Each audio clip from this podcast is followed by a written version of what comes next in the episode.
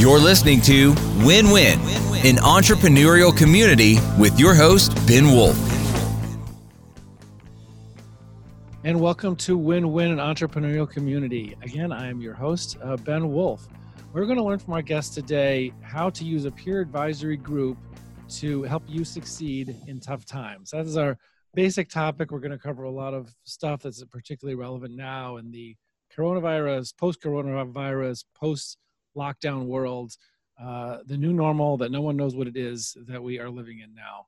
And um, I encourage everybody to subscribe wherever you're listening to this on podcasts, uh, Apple Podcasts, uh, uh Spotify, including YouTube now. Follow and you know hit all instead of uh, letting YouTube use its algorithms and let Big Brother decide uh, which which YouTube videos you watch.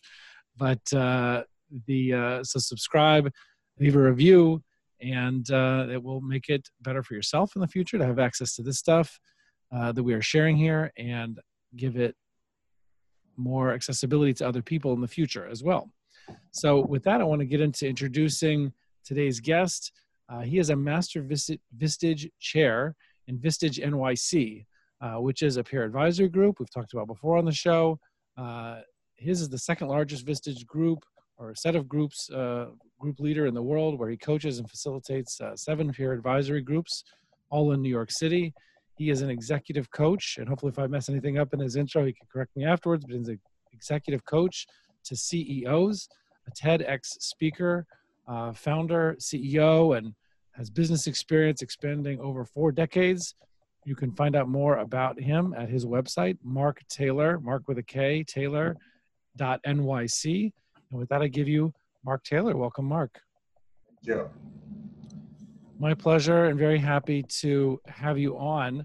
Uh, if I can, like I like I do with all of my guests, if if if you could just like you know some of the stuff that's not in your resume or the introduction, give people like a quick two minute background on kind of where you come from, what's important to you, how you got to be you know working with people on the kind of stuff you are today. So I don't know if I've ever told you this, but um, I started my first business in 1976. And I'll spare you telling mentioning how old I was at that time. Okay, thank you. um, and that business lasted a total of six months before it turned into an utter failure that was just debilitating because I invested every single dime that I had into that business. And I was just so depressed after that. I thought, I dropped out of college to start that business. And I come from near the Detroit, Michigan area where everyone went to mm-hmm. work for the factories, and very few of my uh, fellow students went on to college. So I made it to college, and then I saw this business opportunity. I dropped out of college to start it, and I thought, some of these people with college degrees, they know something that I don't know. I must have failed because I'm not smart enough to uh, run a business. Mm-hmm. So I got a job at corporate America and uh, they had an uh, educational reimbursement program. I went to college at night. I worked full time during the day. I eventually got my bachelor's degree, and I thought, huh, what do I know now that I didn't know then? I mean, I must need more education. So I got an MBA. I got a master's in leadership. I did more educational courses than you can imagine. Oh. And by 1989, I had climbed up the corporate ladder and was very frustrated and my wife said, "Why don't you start a business?" And I said, "Well, really, I'm I'm afraid. I'm, I'm afraid of failure. I mean, my first experience was horrible." Mm, PTSD. So with, yeah, exactly. And with her support, I started my second business, and I was the micromanager on steroids. It was a, a software business. Um, I wrote the code. Uh, even after I hired employees, I checked every line of code. I made the sales calls. Even after I hired salespeople, I checked every single proposal to make sure it was right. I, I checked every invoice to make sure it was right. I was working from 7 in the morning until midnight, uh, 10 o'clock at night, almost every single day. And um, finally, uh, somebody introduced me to Vistage, peer advisory board. And I went to a meeting and I thought, wow, this is great people around that understand some of the challenges that I'm going through. Right. I learned right away what the role of a CEO was because I didn't even think of myself as a CEO. I thought CEOs were on uh, Fortune magazine and the Wall Street Journal, not what I was doing because I just had a small company at that point. And I began to own that role as a CEO, hired an executive team, learned to delegate, and I got my life back because hmm. I say this with shame. The first five years of business, I don't even remember my three kids. I was working hmm. nonstop the entire time. I sold that business in uh, 2005 and I wanted to become a Vistage chair to help other business owners learn what it is to be a CEO, what it is to balance work and, and home life, and how to really make a contribution not only to their families and employees, but to our communities and society as a whole. Right. And, you know, and so actually that really gets into one well, the first thing I wanted to ask you uh, which is relating to something that you know we've talked about on the podcast before, quoting your friend, my mentor, Jonathan Smith, who was my EOS implementer when I was on the client side. You know, and again, for those listening more recently, EOS stands for the Entrepreneurial Operating System, a comprehensive set of tools for getting maximum that you want out of a business. I'm, I'm an EOS implementer. I help other companies do that. Um, and Jonathan Smith is my mentor now in, in, in that respect. And one of the things he writes in his book, Optimize for Growth, is that a leader needs three things to be successful uh, a coach, a peer advisory group like Vistage and, and others, uh, and a business operating system like EOS, Entrepreneurial Operating System, and there's others of those as well. Uh, but you really need all three. So I guess what I wanted to ask you from you being the best person to speak to about this really is that if someone has any two of those, you know, a coach and a peer group but no operating system, or a coach and an operating you know system but no peer group, or whatever, what if if somebody has any two of those three but not the third, what are they going to be missing out on? You know, I, I, as you mentioned three things, I think of a stool, and if you have a two-legged stool, it's just not quite as stable as a three-legged stool. Mm-hmm. So if you only have a couch, you know, you get one perspective. I mean, Vistage has been around for 60 years. We've worked with over 100,000 CEOs, oh. and we found that the highest performing CEOs had had three things in common. Mm-hmm. One, they were part of a peer advisory group with uh, like-minded professionals that can challenge the way that they're they're thinking. Mm. Um, we just um, had a, an executive summit. We had Heidi Grant uh, as a speaker. She's a uh, social scientist, and she talked about that the higher you go up in the organization, the more blind you become. The mm-hmm. more power that you have, the less that you really know what's going on. And, and that's a problem as, as we, as CEOs become more powerful and the more successful they become, uh, the less that they're able to see what their blind spots are, and that's mm-hmm. the real advantage of a of a. And, people below them may not speak up. No, as much. afraid to speak up, and they want to tell you what you want to hear, which was my experience as a CEO. Is that I didn't have a place where I could go for unbiased uh, feedback and advice. I mean, I finally realized I didn't fail that first time because I'm not a smart guy or because I didn't have a college degree. I didn't have a group of peers to challenge my decisions and to ask me questions to have me think at a completely different level.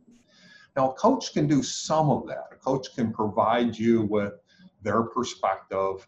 You know, I'm a certified coach. I learned that you're actually not supposed to provide advice. You're not a consultant. You're supposed to ask questions and have the person come to realizations and epiphanies right. and take actions out of that and you can support them in achieving their goals and helping them design goals and designing systems for them to achieve those things and i do that with my members because i also provide coaching to them but if you only have a coach you're missing not only multiple perspectives from a group of peers because you're only getting one but you're missing that opportunity to practice your leadership in a group which is the other thing that we do in a peer advisory group yeah, what does that mean? Well, we know from uh, research, like from uh, the book Mastering Leadership, where they've done uh, 2 million 360 degree surveys, what are the competencies that create effective leadership? One of those is the ability to ask good questions, Mm-hmm. To be present, to articulate issues clearly. So these are the things you get to practice in a group. Are you articulating an issue clearly? Mm-hmm.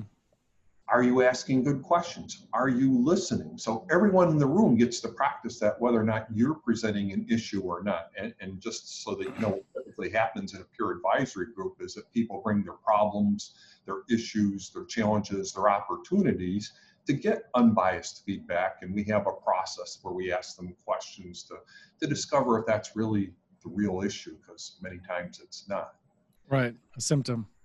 So if you only have a peer advisory group and you don't have a coach, I think what you could be missing out on is some of that individual behavioral coaching. Um, maybe somebody's not holding you accountable to a specific goal. Maybe somebody's not helping you develop that goal. And maybe somebody's not saying, okay, you know, you're showing up for me right now as, uh, as a know-it-all. And is that really what's serving you best? Uh, you know what kind of impact is that having on the people around you do you, Mhm. you know how would you know if they feel like they're holding back and not you know sharing their truth so i think that's what's missing there and the third leg of that stool was an operating system and and i love Right. the, the eos system Mm-hmm. because you know businesses are like children you go through different stages of development you know in the first stage i think uh, uh, there's uh, a book about the different stages the life cycle of organizations by adizes you know it's like the go-go stage and you're the ceo and the founder and you're doing everything and then you get to the next stage maybe you're into uh, childhood and you hire a few people but everybody's kind of doing everything and then you begin to realize once you get to a certain point and i think it's like maybe around 5 million in revenue that you need to start creating lanes and that's what a business operating system does is it has you Mhm. look at your organizational structure it has you create systems so that people stay within their lanes and begin to operate on a predictable basis because what you're looking to do to really go to the next level to be a valuable organization is you got to have some predictable uh, predictability. You got to be able to predict what your sales are going to be. You got to be able to predict your marketing results. You got to be able to predict uh, your quality. You got to be able to predict uh, you know your employees and the, the workloads um, and that's what a business operating system does for an organization Right. That's I mean that's that's super interesting and helpful. I'm glad I'm glad you addressed all three scenarios. Um I guess what I wanted to ask yet was next was to go from like that high level to like more concrete. Like what let's just talking more specifically if someone's lacking the peer advisory group. Like getting more concrete or specific, like what are what are specific mistakes that people are are making now without that? maybe stories examples but like what are what are Sure. some specifics about the mistakes and and what people are doing wrong now because they are blinded you know that lack of peers or multiple peers to run things through So I remember, and I'll give some personal examples. I'll share from Mhm. experience. Um, I wanted to, uh, you know, take a look at a new technology and invest in it. And of course, my vice president of engineering was all excited about investing in this new technology because he loved new toys, and technology is kind of a, a of a toy. Uh, he loved the idea, and what kind of uh, advice did I get? This is a great idea. Let's go for it. Of course, it was my money that I'm investing, and when you're a, right a founder entrepreneur, it's like what comes out of this pocket to go into this pocket. In my case, was like my children's college education that I was Right. borrowing in order to uh, right bet that this technology was going to have a return on investment. right So who's going to tell me that it's a bad idea? right not your head of engineering Not my head of engineering. Everyone else, the head of sales, the vice president of sales, new technology to sell, new opportunities to make revenue. right. And even your coach right? They're they're not going to know the substance of it. They're facilitating you you. Right. You know. Exactly. So that's when a peer advisory board can you know you have 16 people there. Somebody's going to have a contrary opinion. I mean what we believe is that ceos are in the decision in the business of making decisions and the more complex the decision the more useful it is to gain some outside perspectives mm-hmm. you know if you were looking at uh, buying an apartment in the city you might see a place you might like that place but then you might go for an expert perspective for a broker to see if it's you know being offered at a price range that's competitive to the market. You might go mm-hmm. to a lawyer to help you look at the contract. You're going to get some outside perspectives. And that's what we do in a, in a peer advisory group is you get other people's opinions. Many times you'll see somebody over here with this opinion and arguing for this uh, solution or whatever their advice would be, and somebody over here arguing something different and you could have a third one and so it's like they're all arguing their mm-hmm. your issue it's like the conversations that you have in your head are being mm-hmm. argued out right. loud and you begin to see oh yeah or maybe somebody's coming up with an argument you didn't even think of and you think oh i should take that into consideration in making making my decision so if i'm in a room like that how do i avoid like paralysis by analysis if there's so many voices you know, one of the benefits of Vistage is that they have professional facilitators called mm-hmm. Vistage chairs. That's right. You're not just on your own with your friends talking about this. Right. I'm there to facilitate the conversation. You know, a group of 16 going to have multiple issues, so I'm paying attention. It can get out of hand.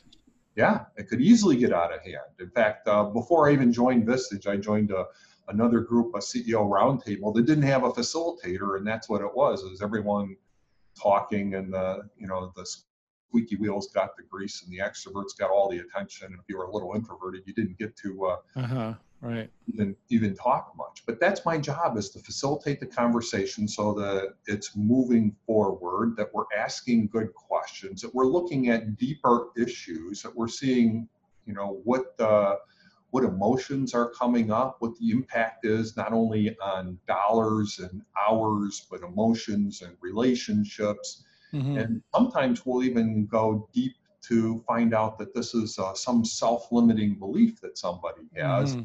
That might be getting in their way, might be sabotaging what their values are, or what their goals are, and what they're committed to right. And as a trained facilitator, I mean, you're you're more equipped to call out those things than than you know than regular civilians, like you know, regular civilians. And what um, what about?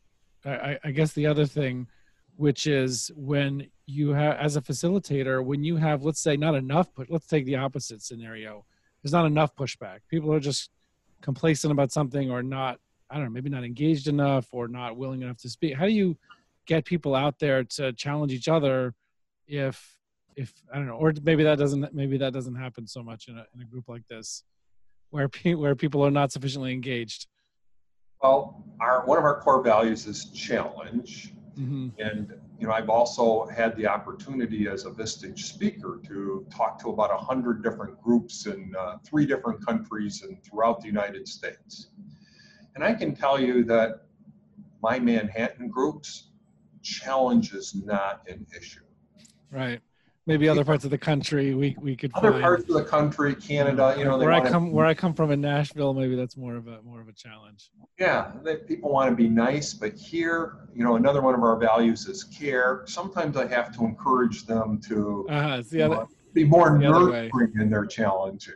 Right no I, I hear right we are talking about new york city right Right. But so, if it were to happen, if it were to happen, you know, I, as a facilitator, you know, then I ask people, and I will ask the introverts, you know, I'll say, Ben, I haven't heard from you. What's your perspective on that? And sometimes the introverts are the ones that are thinking of it, and they come up with something that's just so brilliant. That right. This conversation's gone on for 15 million minutes, and it's like, wow. So right. well, another instance i guess where that where having that facilitator there is different than if you were talking about it with your friends or or whatever where it, it could just take over um you know and not and not have that perspective because you don't have that pro- professional facilitation. I guess just before we well, before we run out of time we got about you know around nine ten minutes left um i want i want to talk about this post lockdown world a little bit also. You know we're, we're getting into a world of uncertainty. New york city recently entered phase one uh, business leaders around the country are entering you know more advanced stages of reopening post lockdown i guess the first thing i'm wondering is like what is you're working with a lot of business owners you know so this is a great chance for me and our listeners to pick your brain on this but what's the biggest thing that's on people's minds that have businesses like in the trenches right now? What's the biggest thing that's on people's minds that people's worried people are worried about know, it's interesting, and I don't know how soon this will be published because I've been gone from monthly meetings to weekly meetings with my CEOs, mm-hmm. and the issues and the biggest thing on their mind changes from week to week to week to week. Wow, right. Uh, first, it was you know the Family Leave Act and what does that mean, and then right. the PPP came available, and then the banks ran out of money, and then what do we do? And then we found right. alternate sources. You know, 100% of my members got the PPP money as a result wow. of these weekly conversations. Wow. So then it moved to how do we get forgiveness, and now the forgiveness rules are changing, and then yep. we had uh, you know the, uh, the, the protests. Uh, the last two weeks have been about returning to work. You know, what are the requirements? What do we have to do to be safe? What's reasonable? Do we take people's temperatures? Do we have some sort of a survey of whether or not Interesting. Uh, they have, you know, the symptoms of COVID. When to open, like, you know, we could, some people could do it right now. Phase two is probably going to be uh, around the first week of July. Should we open? Um, some people are really looking at, wow, this remote working isn't so bad. Maybe I don't need as much space when I go back to work. Um, others are like, how do I get my people back to work? They like working at home, but I want them in the office. Right. Uh, uh, those are some of the issues that I've been hearing. Uh-huh. That's top of mind. So it's it's not. I so I, it's interesting because I was wondering if you were going to say whether it was cash, you know, and or sales in, that are in the pipeline, or you know, and that's not. It's interesting. You know, I didn't give you any prompts, but like that's not what I guess is top of the conversations right now, which is no cash and uh, sales are definitely part of the conversations. You know, I have some people that are in the restaurant business, hotel business that really are are suffering. Uh, I mean, some that we're going to open up like a week ago for outside service for takeout, which is permissible, and then we had the, the you know the protests and uh, they ended up boarding up the restaurant and mm. not opening and cash is, uh, you know, definitely dwindling. PPP helped out a lot of, you know, a lot of people to, to make it over this temporary period of time. Mm-hmm. So within that conserving of cash, the conversations about do I lay off employees? Do I ask them to take a reduction in pay? Do I eliminate bonuses? What expenses do I cut? What expenses are essential versus non-essential? all of those are included. I mean, there's just so many different conversations. Yeah, yeah, there's a ton of issues. Yes, yes. Um, so I guess here's another thing I'm wondering is what has, and the truth is I could send you this information afterwards, but I actually know somebody who developed a program for testing and tracking of employees. They send people to the office for the testing and actually have a whole program to help people get compliant and feel safe and, and everything. If you want me to send you the information on that um, afterwards. Yeah, that would be great because uh, you know figuring out how to do that. You know, we have some. Yeah, people have developed. You know, entrepreneurs develop things in response, and so you know, I know somebody that's it's you know going through the ceiling this program that they developed because people need to open up and they need to be safe, they need to test, they need to track, and they they just kind of made this out of the box thing where where they do all of that. And but, have um, it checked it out? Because you know we have lawyers as uh, in our group managing partners of larger law firms here it's there's a it, they're affiliated with a 70 or 80 location medical practice. So i i, I don't know the details but i'll, I'll let you ask that question when you speak with them because um, one of the questions is is can you take a temperature and then you write their name down what their temperature is is that legal to have right well, they, well, this program that they've, I, I do know that they've addressed all the HIPAA issues and security and privacy right, and, right, right. and, all of that. But, um, but so getting getting back to the the questions at hand, though, one thing I want to know is who who have you seen has fared badly I mean, obviously, there's things completely outside of anyone's control, but maybe things that people could have done something about, or they could have pivoted and didn't. Who's Oh, done oh. badly now? Obviously, putting aside things that are completely outside of anyone's control, which are which are many. Who's done badly that could have done better? Ah, you know, that's what we work on is brainstorming sometimes on things that people can do, and and some people have pivoted remarkably. I have uh, one member that uh, is a manufacturer of um, you know like safety harnesses that pivoted into making masks and marketing those masks in time. Right. Um, I would say the ones that have not done as well as they could, badly in your words, haven't done anything to pivot. You know, they're Mhm. set, they- have the same product line or the same service, and the demand for that service or product line has dwindled, and, Bottomed. Yeah. and they don't know what to do. I have somebody that manages a, a events. You know, it's an event business, and their big yeah, event That's a tough one. yeah, Jacob Javits, and they make you know almost 100% of the revenue, and it was canceled. But they've pivoted to an online world, but it's still not bringing in the revenue of, a- of a you know face-to-face uh, convention or Right. trade. Um, certainly, the nightclub business is uh, done Mm. devastated. The hotel Right. business is devastated. Right.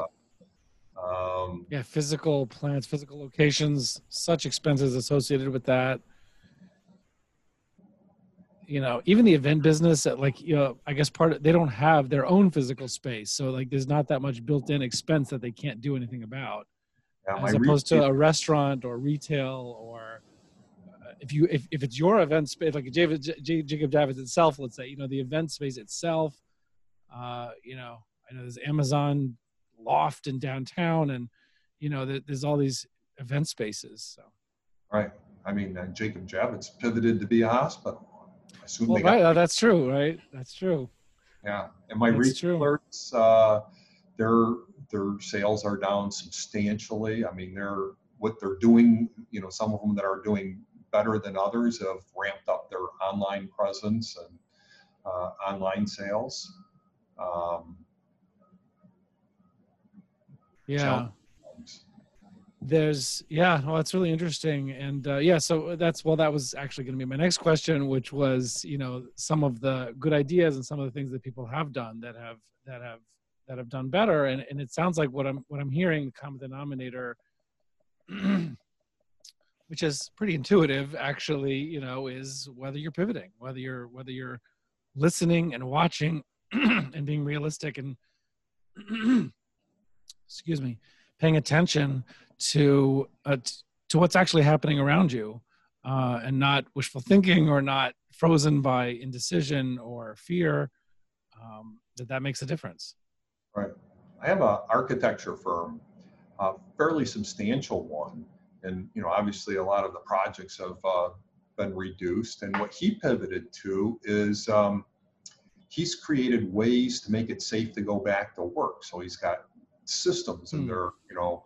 Uh, systems that actually kill COVID, like dry hydrogen peroxide uh, uh, dispensers. And, oh like actual machines okay uh, you know, HVAC systems and, uh, you yeah know, designing offices to be COVID safe, you know, uh, you know, faucets and bathrooms and doors that, uh, you know, you can wave your right you don't touch You don't have to touch and, uh, Right.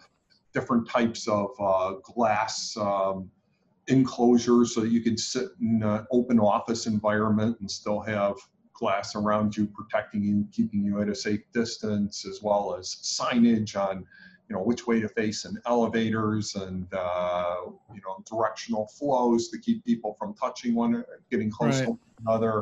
Um, wow So, you know, that was a great pivot that, uh, you know, can make a huge difference for, for people. Right. Well, you know, it- it makes a lot of sense, and I, and I definitely see how, especially during the, the the fast changes, everything that's happening, and different things being on your mind every week, how having more people that are your peers, not just your employees or even your leaders under you, um, and, and even just one coach can, you know, obviously, it's I mean, it's clear from the stories you're telling how that makes that makes a difference in being successful in this constantly changing you know market and world that, that we're living in. So i really appreciate you coming on and talking about that. Again people can find out more about mark taylor master vistage chair at uh, mark taylor mark with a k mark marktaylor.nyc uh, and mark just really appreciate you coming on and, and and and teaching and sharing with us today. Thank you. yeah thanks a lot and we'll see everybody else on the other side. Thank you You're listening to Win Win, an entrepreneurial community with your host, Ben Wolf.